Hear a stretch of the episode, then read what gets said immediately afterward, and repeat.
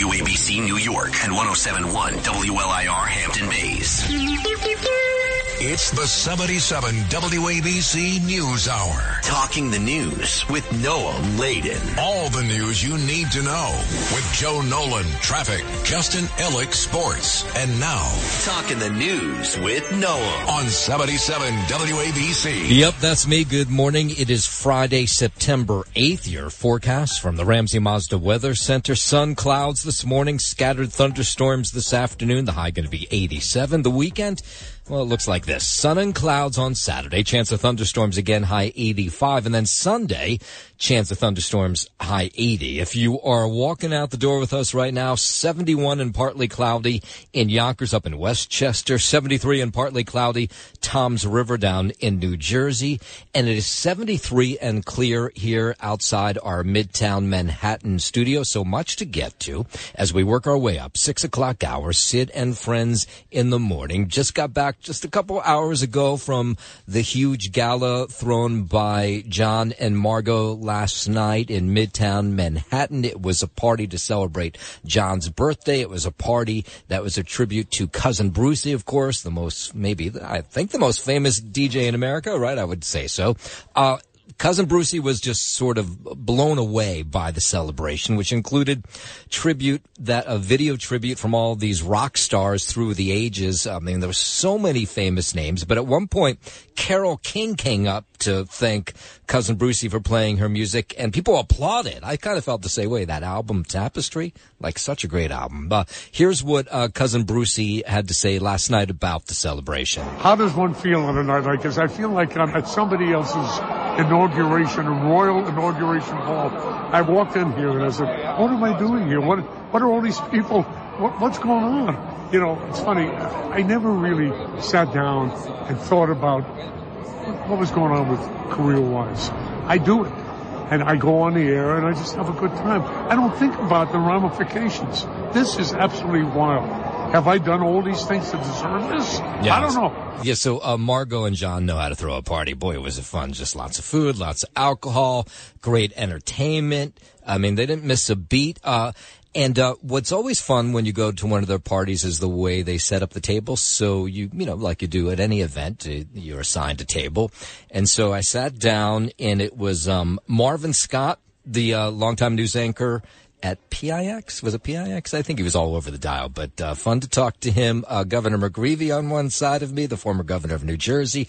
Uh, Carolyn Maloney, the congresswoman, I think was sitting at the table as well. And then there was two people who I recognized and I was having a conversation with, but, and I went in to introduce myself, but it was while the music was playing. And so I couldn't make out their names and they were very complimentary. They said they listened to this, and I apologize if they're listening right now, but they said how much they enjoyed the show, and I could, and I asked them their name twice, but I felt like I couldn't do it a third time. So whoever they were, they were very enjoyable and recognizable, but I couldn't place where I knew them from, if they're famous or if they're just people that I knew. Either way. It was a fantastic night. Thanks, John and Margot. Congratulations, cousin Brucey, for just a fantastic event. All right, let's get into the headlines. The top five at five. The mayor cries uncle over the migrant mess. Someone glued their feet to the floor at the U.S. Open. Americans are going mask mandate crazy. Kamala Harris is ready for her close up. Is Jimmy Fallon really that much of a jerk? All right, let's get into it. 504. Let's start over at the U.S. Open last night. Big match. It was a Coco Gauff on the court. Americans, of course, rooting for her because she's an American to make it to the finals. Big night at the U.S. Open. It's been a big couple weeks there, sold out crowds, maybe some of the biggest crowds they have ever seen. So national audience watching in this thing. And as this match goes on, all of a sudden, uh, four people stand up in the stands and they start this uh, climate protest. They start screaming, end fossil fuels. And so, of course, it interrupts the match because, you know, tennis is one of those sports where they like it nice and quiet.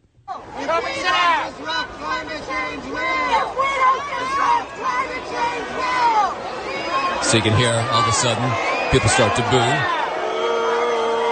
So they didn't know what to do with these three. Why they didn't just kick them out immediately is not clear. But security came over to them. The match stopped. You had the commentators on TV trying to figure out how to kill time. 50 minutes went by until they resumed play. In the process, they were negotiating with these climate change protesters, trying to figure out the best way to get them out. As fans got agitated, say, come on, let's play some tennis.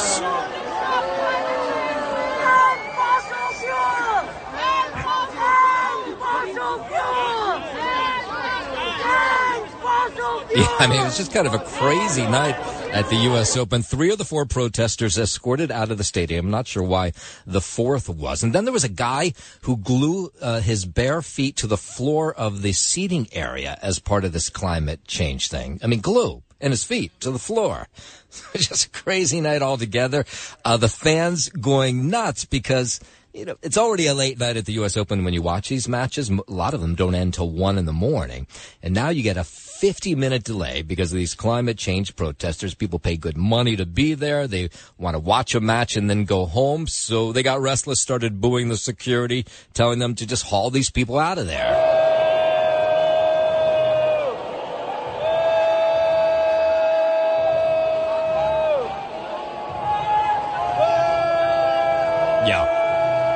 That went on for a while. That's annoying too, by the way. So, uh, yeah, enough of that. Around the same time as the U.S. Open shenanigans, a naked animal rights activist stormed the catwalk at the Coach Fashion Show at the New York Public Library's main branch in Manhattan last night. Not sure if these two events are connected, but same sort of thing. This woman came out uh, wearing nothing but body paint with the words Coach Leather Kills etched across her chest. At first she thought, and the people there thought she was part of the fashion show, but then they quickly realized that she was not, and they pulled her off the stage crazy night in New York City as it always is. WABC News Time 509. Someone saying to me at this gala last night that they love a great prison escape story, and they were talking about this escaped killer, Danilo Cavalcante. He continues to elude police in Pennsylvania. The head of the state police, Lieutenant Colonel George Bivens, warning residents in the area to remain vigilant because they're just not sure where this guy is. He's a very dangerous individual, and he remains so. Cavalcante has been on the run for more than a week now after he escaped from the Chester County prison. It's about 25 miles west of Philly. Lieutenant Colonel Givens, Bivens says that he believes Cavalcante is in the police search perimeter, so close by. I get it as a parent, uh, why other parents are concerned about their children going to school, playing in the yard, all of those kinds of things. State police say they continue to get tips. There were a sighting of him, but so far they have not caught up with him. We have had uh, we have had tactical teams from all over the country uh, come in and continue to come in. Five ten. A bill to ban federal mask mandates is coming up short in the Senate. Ohio Republican J.D. Vance arguing children can't go through another mask mandate. We know that a generation of school children have suffered significant speech and developmental disabilities because this country panicked instead of using its brain and forced toddlers and small children to wear masks. Senator Vance introduced legislation to ban federal officials from issuing mask mandates for schools, domestic air travel, public transit. This as COVID cases are on the rise. Vance attempted to pass this bill by unanimous consent yesterday on the Senate floor, but the move was blocked by Massachusetts Democrat Ed Markey. I made mistakes. Many people in this body made mistakes. What I do think that we should avoid is repeating the mistakes in 2023. Let's learn from the mistakes that we made instead of just doubling down on them. So the COVID cases going up across the country. That's true here. It's true down in Florida. COVID cases on the rise there. Florida Governor Ron DeSantis is not sounding the alarm just yet. Now we're in a situation where you start to see around the country kids being kept out of school, like Kentucky had a school closure over COVID. Um, you have forced masking of school children in different states. In Jacksonville, the governor assured, assuring Floridians that they won't be forced to what he called wear muzzles all day, that they'll be allowed to breathe even with the numbers rising. You as a parent can send your kid to school and the school can't force them to wear a muzzle all day. They're allowed to breathe you have a civil right in Florida now uh, to breathe fresh air. No one can force you to, to muzzle yourself uh, against your consent.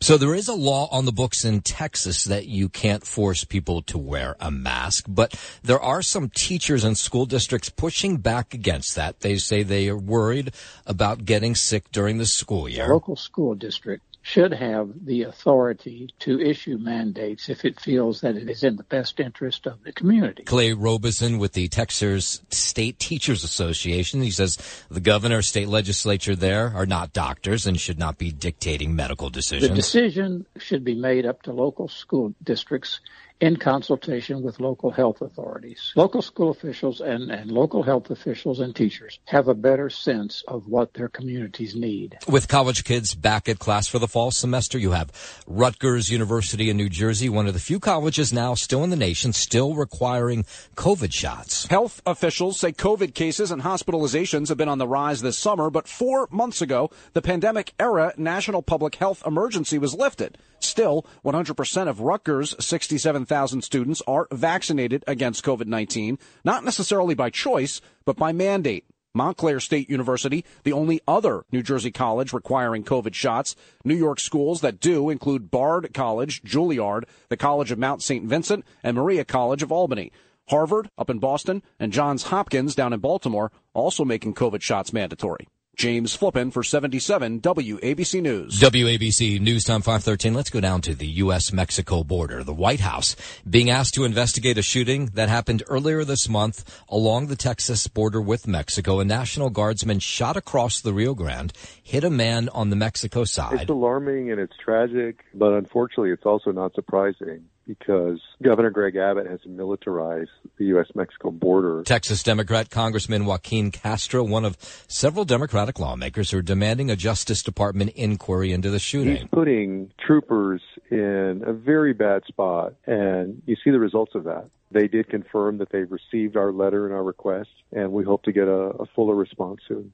Castro says they want the Justice Department to step in and investigate this latest incident. 514 down to Florida more than two years after the collapse of Florida's Champlain Tower South in Surfside. Federal investigators are working through more than two dozen possible theories of what have got, could have gone wrong. They still don't really know. National Institute of Standards and Technologies Dr. Judith Reiser says researchers have spent more than 100 hours working to find more than two dozen hard drives. And we have a contractor that's currently attempting to rebuild build as many as seven damaged hard drives with the hope that any of the discovered footage could really shed light on the collapse timeline and progression. So far, they've collected more than three terabytes of photos and videos, more than 600 pieces of physical evidence, but still don't know for sure what took that building Our down. preliminary evaluations to date of potential sinkholes and differential settlement on the foundations do not suggest that these effects significantly contributed to the collapse. We're continuing to study these effects that's an associate team leader, Glenn Bell, who says the focus remains on the pool deck area. You remember that from a couple years back. This investigation is one of the most challenging and complex of its types ever undertaken. We remain absolutely committed uh, to leaving no stone unturned and getting to the bottom of this and getting it right. Research appears to focus on construction deficiencies with the pool deck and the basement. The goal is to release a report and recommendations by June of 2025. That's a long time to wait. In time for the fourth anniversary of the tragedy, the 2021 collapse killed 98 people. 515, let's head over to the 77 WABC Sports Desk.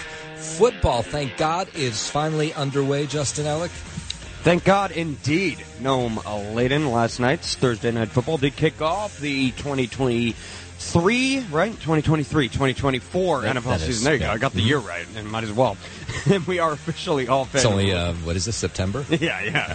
Finally, we're officially off and running here. No, with the Detroit Lions surprisingly taking care of the defending champion Kansas City Chiefs last night by a score of 21 to 20 on Thursday Night Football. In the NFL's season opener, Jared Goff threw for 253 yards and a touchdown. New Lions running back David Montgomery ran for the go-ahead score late in the game, and Detroit held on for the win, taking advantage of the absence of Chiefs tight end Travis Kelce.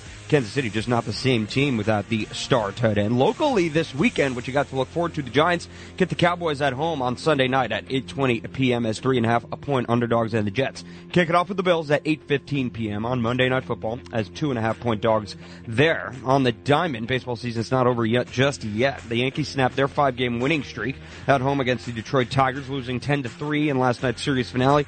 Carlos Rodon did not have it on the hill for New York, getting tagged for seven runs in three and two-third innings of work as the Yankees drop back to 500 overall on the year, 70 and 70.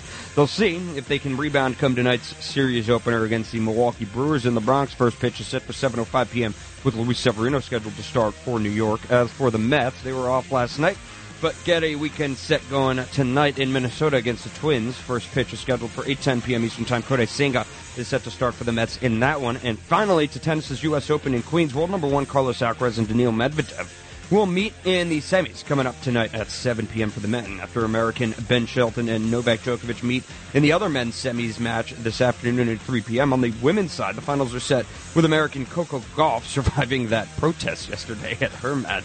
She advanced to the semifinals along with Aryna Sabalenka out of Belarus. Uh, that finals match will take place tomorrow afternoon at 4 p.m. And nope, that is your sports on 77 WABC.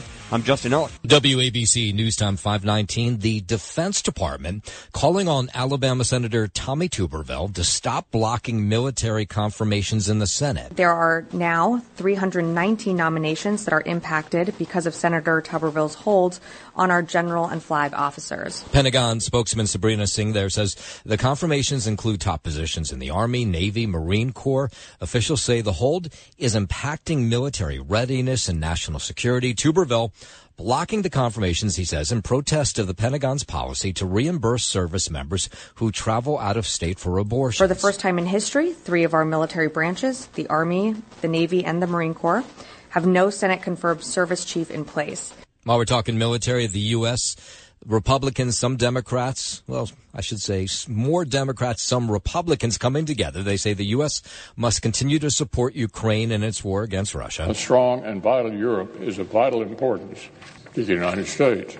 Standing with our allies against Putin is directly and measurably strengthen the U.S. military. That Senate Minority Leader Mitch McConnell on the Senate floor yesterday. The Kentucky Republican says U.S. support to Kiev is grinding down one of America's biggest adversaries, and we should stay on side of the Ukrainians. Our support to Ukraine is grinding down one of America's biggest I think I just said that. adversaries and showing the other one the strength of our resolve. On the Democratic side, you had Senate Majority Leader Chuck Schumer nodding his head as Mitch McConnell spoke yesterday. We must continue to show Putin and the forces of autocracy that the U.S. stands firmly behind Ukraine. The $40 billion request includes aid for Ukraine, border security, and domestic disaster relief. 521. Suspected Chinese operatives are using AI generated images to pose as American voters online and spread disinformation. That's according to Microsoft analysts. The company says it's an attempt to bring up discussion on controversial political issues ahead of the 2024 U.S. election. Microsoft says operatives posted images using artificial intelligence designed to provoke, including images of the Statue of Liberty holding a gun or Black Lives Matter graphics. A spokesperson for the Chinese embassy in Washington, D.C. told CNN in an email that accusing China of spreading disinformation or pro-China propaganda is full of prejudice and malicious speculation against China. I'm Lisa Taylor. 522, let's go out to the 2024 White House campaign trail. More than half of Americans believe President Biden's policies are making the economy worse. A new CNN poll found 58% of those surveyed said Biden's policies have worsened economic conditions in the U.S. That's compared to 24% who said his policies are improving the economy and 18% who said his policies had no effect. The poll also put Biden's overall approval rating at 39%. I'm Michael Kastner. Former President Donald Trump dismissing efforts to keep him off the 2024 ballot as election interference. Some groups are arguing Trump can't legally hold office due to a clause in the 14th Amendment that says no person shall hold office who engaged in insurrection or rebellion against the United States. States like Arizona, Michigan, Colorado, and New Hampshire are already facing challenges to Trump's 2024 eligibility. During a radio interview on Thursday, Trump said the move was a continuation of election interference by Democrats. I'm Mark Mayfield. Kamala Harris, of course, the vice president, says that she's ready for her close up. The Veep claims to be ready, willing, and able to take Joe Biden's job if he were to become ill. So a reporter asking her this question at the Association of Southeast Asian Nations Summit this week, where she was. Here was the reporter's question. You could see he was a little uncomfortable asking it, but I think it's a great question. Question of the president's age often go hand in hand with questions about how you would step in the role, you know, if necessary. Do you feel prepared for that possibility? Uh, and serving as vice president prepared you for, for that job? Yes. And how would you, you know, describe the, that, that process? All right, so here she goes with the whole answer. Well, first of all, let's. I'm answering your hypothetical, um, but Joe Biden's going to be fine, so that is not going to come to fruition. But let us also understand that every vice president, every vice president, understands that when they take the oath, that they must be very clear about the responsibility they may have to take over the job of being president. Yeah. All right. Five. no oh, sorry about that. Five twenty-four. Who uh, ever would have thought? At least me. I've seen these stories in the past, but I would never have believed that Jimmy Fallon's kind of a jerk. This is according to a report in Rolling Stone taking aim at the Tonight Show workplace and its host, Jimmy Fallon. The feature story cites former staffers who accuse the 48 year old of erratic behavior, that he seems drunk, and that the show's workplace is toxic. The staff apparently says they deal with good Jimmy days and bad Jimmy days, and that Fallon had unexpected outbursts which affected their workday depending on his mood. Back in 2017, Jimmy Fallon denied claims to the New York Times about his drinking habits, saying that he couldn't do his job if he was drinking every night. So this article comes out yesterday in Rolling Stone and Jimmy Fallon quick to react. Last night, apologizing after this Rolling Stone article alleged that he had created this toxic environment for people working on the Tonight Show. Apparently he held a Zoom meeting with his coworkers after the story broke and said that he felt really bad and never intended to create that type of environment.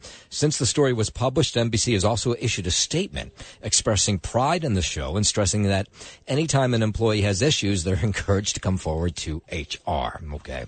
526. No doubt you heard the boss, Bruce Springsteen, uh, Bruce Springsteen postponing all these tour dates for the rest of the month due to a peptic ulcer disease. A New York gastroenterologist says that there's medication Springsteen can take to heal, but it may take a while. We can put people on acid suppressing medication, and that tends to heal most of these ulcers. So here's the good news. All of Springsteen's September shows will be rescheduled for a later date. He says he will play them. Actor Danny Masterson, sentenced to 30 years in prison. The 47 year old former star of that 70s show, found guilty in late May of two counts of forcible rape. Attorney Reinhold Mueller thanked for those who brought the case to court. They're strong. They are we're committed to making sure that justice gets served. And today they got it. Masterson's legal team had asked the judge for a new trial, but was rejected. Sentencing immediately followed victim impact statements. When they were able to get up there and have their voices be heard and to be able to express themselves on the significance of the impact that the crimes had upon them. Masterson accused of drugging the women with drinks so that he could rape them. Let's go take a look at the markets. The trading week winding down today if the markets closed mix uh, yesterday. This comes after new economic reports added to fears that the Fed will continue to hike rates. One of those reports was weekly jobless claims that came in at 216,000 against projections of 230,000. So at the closing bell, the Dow gained 57 points, S&P lost 14, Nasdaq dropped 123 points. Talk Radio 77 WABC.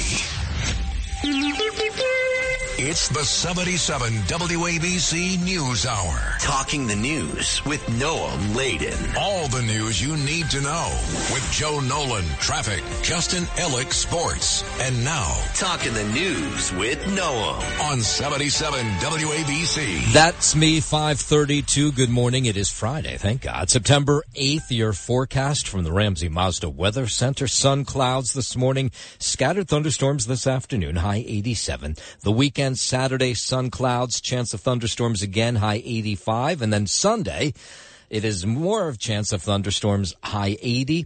If you're walking out the door with us right now, 71 partly cloudy in Yonkers up in Westchester, 73 and partly cloudy in Toms River down in New Jersey, and it is 73 and clear here in Midtown. We'll start this half hour deep in a dark cave in Turkey where a New Jersey scientist is trapped. Officials say Mark Dickey experienced gastrointestinal bleeding as he was doing this caving sort of thing and he can't leave on his own.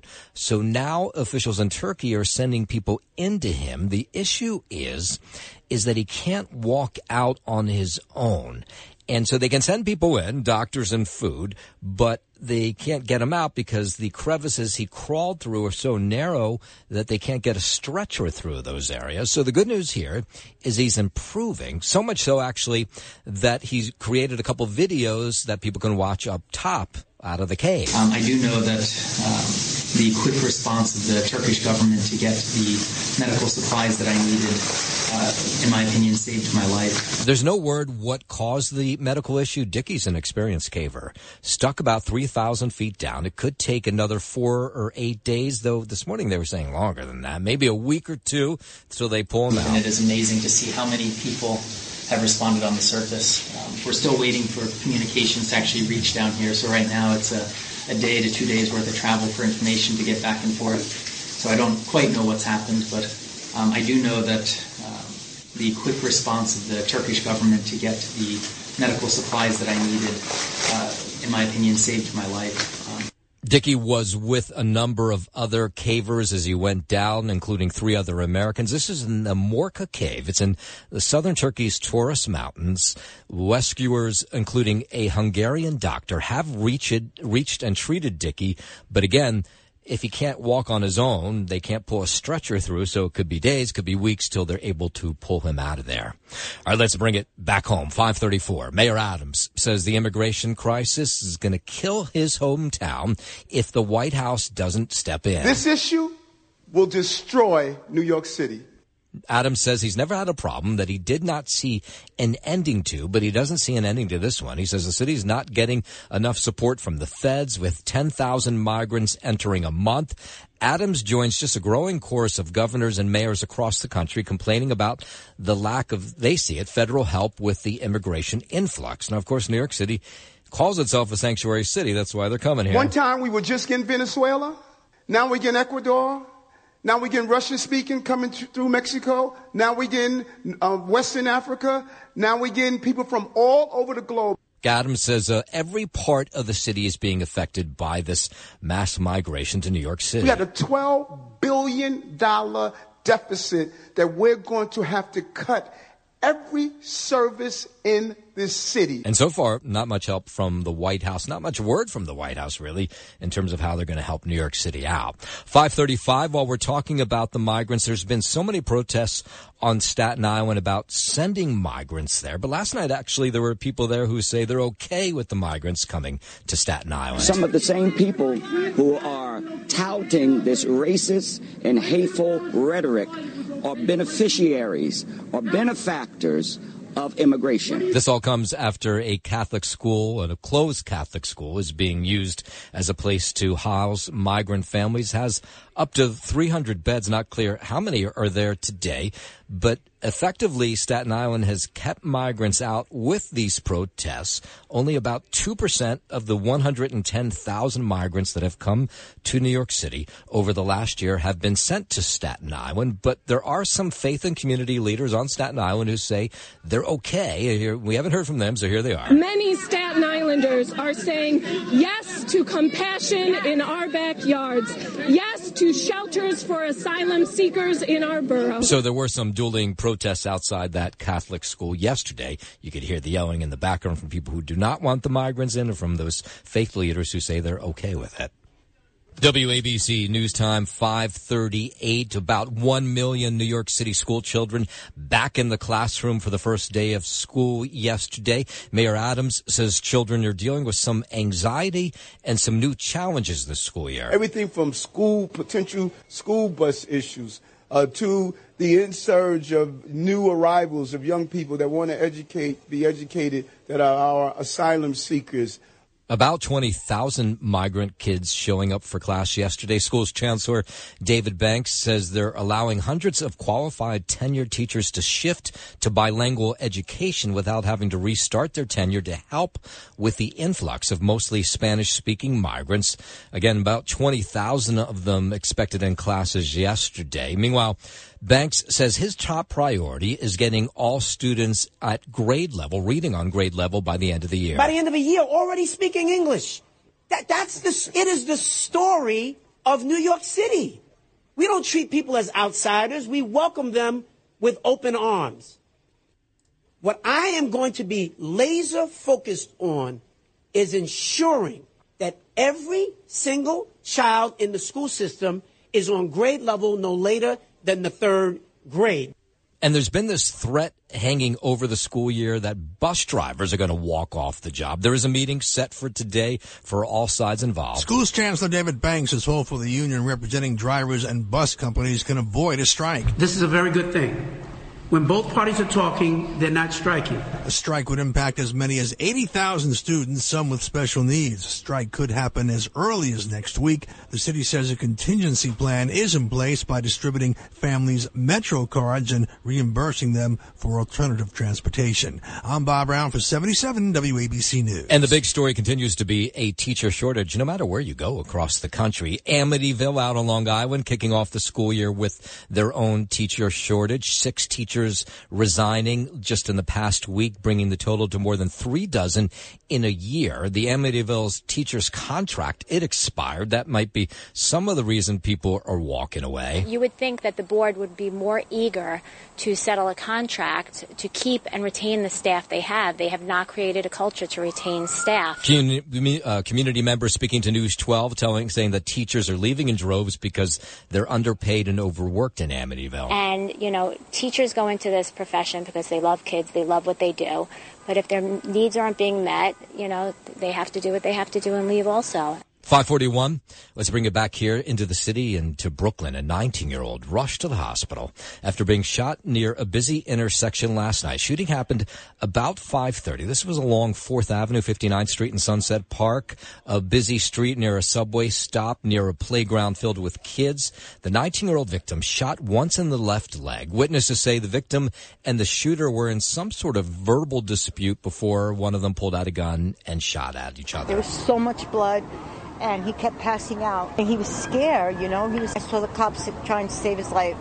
He was in excruciating pain. The cop kept telling him, "Stay with me, stay with me." If it wasn't for the cop, I don't think the kid would have made it. It was a scene of panic because the gunshot sent kids in that playground running for cover. I just ran. I just ran to my shop. They tried to steal my bicycle a couple times. I think it's unfair for the children, for everybody. There's so many children in that school. I mean, any the bullet, one of the bullets could have went astray and hit one of the children. The victim taken to a nearby hospital where he's expected to survive. So far, police have not made any arrests. Commuters in Brooklyn say they're just completely confused about the MTA's announcement about the change to expand midday service on NNR trains to reduce wait times.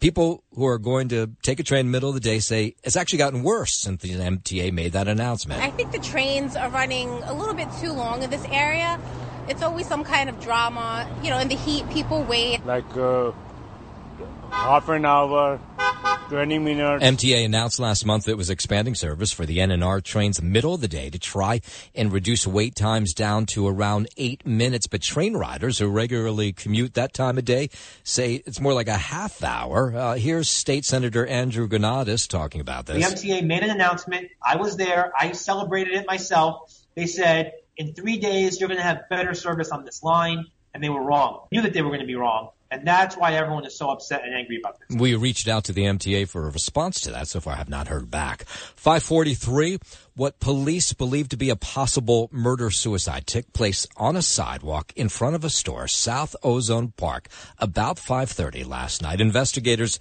combing through the evidence left behind. Police say a 42 year old woman and a 46 year old man, both shot in the head, pronounced dead at Jamaica Hospital. My neighbor ran out and they said there was a shooting. As I look up, I saw the helicopter. It was crazy. A lot of people, a lot of commotion. It's very scary. I mean, it just um, I feel sad for the families. Neighbors in the tight knit community shocked by the shooting that took place broad daylight. Police say a firearm recovered and taken into evidence, but so far they say they're pretty sure it is a murder suicide. 544 out to New Jersey. A mother is facing charges decades after her abandoned newborn was found dead in Mendham, New Jersey. The body of the infant, who was later named Baby Mary, was discovered on Christmas Eve of 1984 wrapped in a plastic bag and a towel with her umbilical cord still attached. The arrest is the culmination of decades of effort across multiple generations of law enforcement. Morris County prosecutor Robert Carroll, though, says the search started in Morris County. It led them to Florida. It ended in South Carolina, where the mother was taken into custody. She's 57 now. He says modern day technology and DNA analysis helped them crack this case. The mother was uh, 17 at the time. Investigators were recently able to identify baby Mary's mother and father. The biological father passed away prior to being identified by investigators. There is no evidence the biological father was aware of baby Mary's birth or death. And here's a great example of police never give up, and they didn't give up on this case. 1984, and making their arrest this week. Thereafter, literally running down hundreds, if not thousands, of leads led to an identification of the mother. Both the father and the mother have been verified through DNA as being the proper mother and father. Yeah, amazing no story. question on that. Amazing story. Good job done by the Morris County folks there. 545, let's head over to the 77 WABC Sports Desk where we find Justin Ellick. How dare you cut into my time? Did I cut into your time? I mean, Mike. God. If I keep talking, does that cut in more of your time? yeah, yeah. I guess you're right. Make my own bed, right? Yeah. We are officially off and running Noam with the 2023-2024 NFL football season with the Detroit Lions surprisingly taking care of the defending champion Kansas City Chiefs last night by a score of 21 to 20 on Thursday night football. In the NFL season opener, Jared Goff threw for 253 yards and a touchdown. New Lions running back David Montgomery ran for the go-ahead score late in the game, and Detroit held on for the win, taking advantage of the absence of Chiefs tight end Travis Kelce. They are a different team without the superstar tight end. Locally, the Giants get the Cowboys at home on Sunday night at 8:20 p.m. as three and a half point underdogs, and the Jets they kick it off with the Bills at 8:15 p.m. on Monday night in Aaron Rodgers' debut as two and a half point dogs there. On the diamond, the Yankees snapped their five-game winning streak at home against the Detroit Tigers, losing 10 to three in last night's series finale. Carlos Rodon did not have it on the hill for New York, getting tagged for seven runs in three and two-thirds innings as the Yankees drop back to 500 overall on the year at 70 and 70. They'll see if they can rebound come tonight's series opener against the Milwaukee Brewers in the Bronx. First pitch is set for 7:05 p.m. with Luis Severino scheduled to start for New York. As for the Mets, they were off last night. We get a weekend set going tonight in Minnesota against the Twins. First pitch is scheduled for 8:10 p.m. Eastern Time. Kodai Senga is set to start for the Mets in that one. And finally, to tennis's U.S. Open in Queens. World number one Carlos Alcaraz and Daniil Medvedev will meet in the semis coming up tonight at 7 p.m. after American Ben Shelton and Novak Djokovic meet in the other men's semis uh, match this afternoon at 3 p.m. On the women's side, the finals are set with American Coco Gauff advancing through the semifinals along with Aryna Sabalenka out of Belarus. That finals match will take place tomorrow afternoon at 4 p.m. So the U.S. Open almost has come and gone Noam. Sports on 77 WABC. I'm Justin Ellick. All right, let's catch you up with the big stories of the morning. Uh, the one, this was sort of comical last night at the U.S. Open. They were disrupted by a protest. This was Arthur Ashe Stadium around eight o'clock last night. It was Coco Gauff, the American, facing uh, Czech Karolina Muchova around 8 p.m., the match of the night, when four climate activists stood up in the arena and started yelling all kinds of things things, uh, and it interrupted the match because, you know, they like it quiet when you're playing tennis. Here's what it sounded like.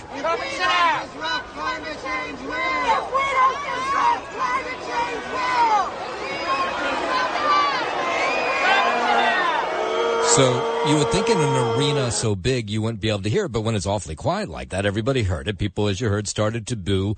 Play halted for 50 minutes. This was sort of mind boggling why it took so long to deal with these activists. Now, one of them had actually glued his feet to the arena, so they had to figure out how to get him uh, off uh, of the arena after he glued his feet. And then the other three they eventually escorted out, but they were there for a while.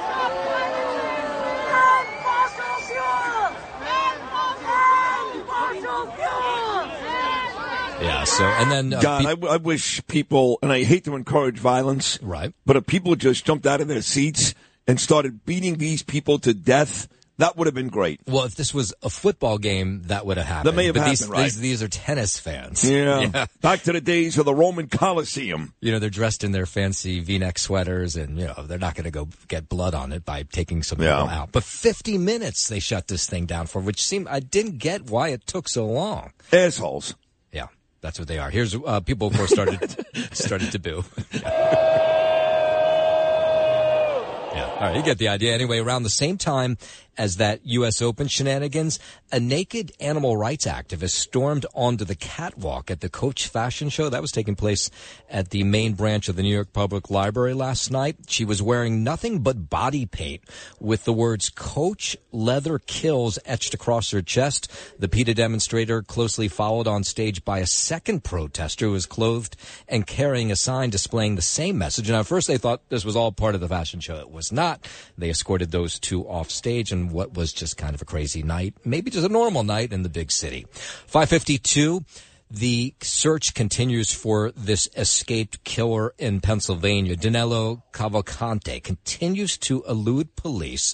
The head of the state police elude, uh, head of the state police, uh, state police, I'll speak English, Lieutenant Colonel George Bivens, warning residents still in the area near this jail to remain vigilant because they think he's still in the neighborhood. He's a very dangerous individual, and he remains so. Cavalcante has been on the run for more than a week now. He escaped from the Chester County Prison. It's about 25 miles west of Philadelphia. Lieutenant Colonel Bivens said that he believes Cavalcante is in the police search perimeter, which is not huge. I get it as a parent um, why other parents are concerned about their children going to school, playing in the yard, all of those kinds of yeah, things. yeah, I would be too because they don't know where he is and they think he's close by. We have had uh, we have had tactical teams from all over the country uh, come in and continue to come in. Yeah, but so far they have not caught up with him. 553, a bill to ban federal mask mandates coming up short in the Senate yesterday. Ohio Republican J.D. Vance had argued that children can't go through another mask mandate, so he wanted to put it on the books. We know that a generation of school children have suffered significant speech and developmental disabilities because this country panicked instead of using its brain and forced toddlers and small children to wear masks. Vance introduced this legislation to ban federal officials from issuing mask mandates for schools, domestic air travel, public transit. This all coming as COVID cases are starting to rise as kids go back to school, as people go back to work. Uh, The COVID cases may even go up more. Vance attempted to pass this bill by unanimous consent yesterday on the Senate floor, but it was the move. It was blocked by a Democrat. I made mistakes. Many people in this body made mistakes.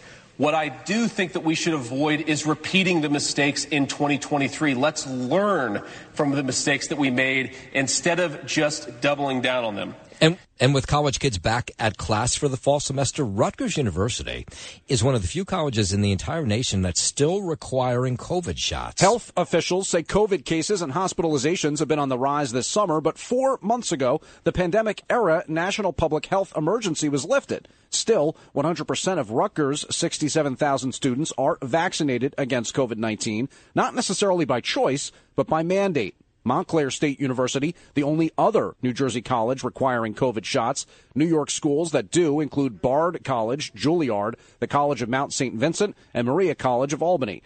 Harvard, up in Boston, and Johns Hopkins down in Baltimore, also making COVID shots mandatory. James Flippin for 77 WABC News. All right, while we're in New Jersey, Hob- Hoboken now officially what's called a book sanctuary city. I'd never heard this terminology before. The first in New Jersey, the city council voting this week uh, to prevent any books from being banned, no matter what the subject matter or how controversial. I read a children's story about a seven year old who wanted to bring her two dads to school. That's a book that is banned in other communities. That's Councilwoman Emily Jabbour says bans often target books dealing with LGBTQ issues. Unfettered access to information and the widest range of views and perspectives. Yeah, I'm not sure what she said there, but Hoboken Library Director Jenny Poo says reading books is a basic human right, and now it's on the books in Hoboken. How about that? This crazy wedding that took place in Long Island this week. This was a wild story. A Long Island man pleading not guilty to biting a police officer during a Long Island wedding brawl on Monday night. I've never been to a wedding where a fight broken out. Maybe I haven't lived long enough. Suffolk County Police called in to restore order at Flowerfield In St. James when uh, apparently a guy who wasn't invited to the wedding showed up and all these fights broke out. And the brother of the bride was the guy who was arrested because he fought with cops who were trying to arrest him. He punched one of our officers in the face and bit him on the arm. That officer was treated at St. Catherine's Hospital and released with minor injuries. Yeah, never a good idea to tussle with cops uh, uh, because then you get obstruction justice, that kind of thing. My client has never been arrested before, has no prior contact with the criminal justice whatsoever, has never so much as gotten a speeding ticket. Yeah, but now he's in a host of trouble. And a Westchester County judge has exonerated a Vietnam vet for wrongfully being convicted in a rape so many years ago. After 48 years, I'm walking out a free man. Yeah, Leonard Mack was 23 when he was charged with tying up two high school students at gunpoint, brutally raping one of them in 1975. He served actually his entire seven and a half year sentence, but was fighting to clear his name. DNA testing that was around while Mack was on trial has provided evidence to prove he was innocent of all the charges. He's now 72 years old. Uh, he walked out of a court a free man. The judge actually hugged him on the way out. I said to myself, I served my country, and this is how I get the thanks. Yeah, but of course he doesn't get all those years back taken away from him. This is Greg Kelly for Priority Gold. What does it mean to be America's precious metals dealer? It means that you're in touch with the hearts and minds of those who love this country, value our freedom, and want to protect the future. Priority Gold is that precious metals dealer. They've helped thousands of Americans back their retirement with solid gold and silver. Call Priority Gold at 888-506-6439. Receive free shipping, free storage, a free investment guide, and one of the best purchase experiences in the industry. Call now or go to prioritygold.com.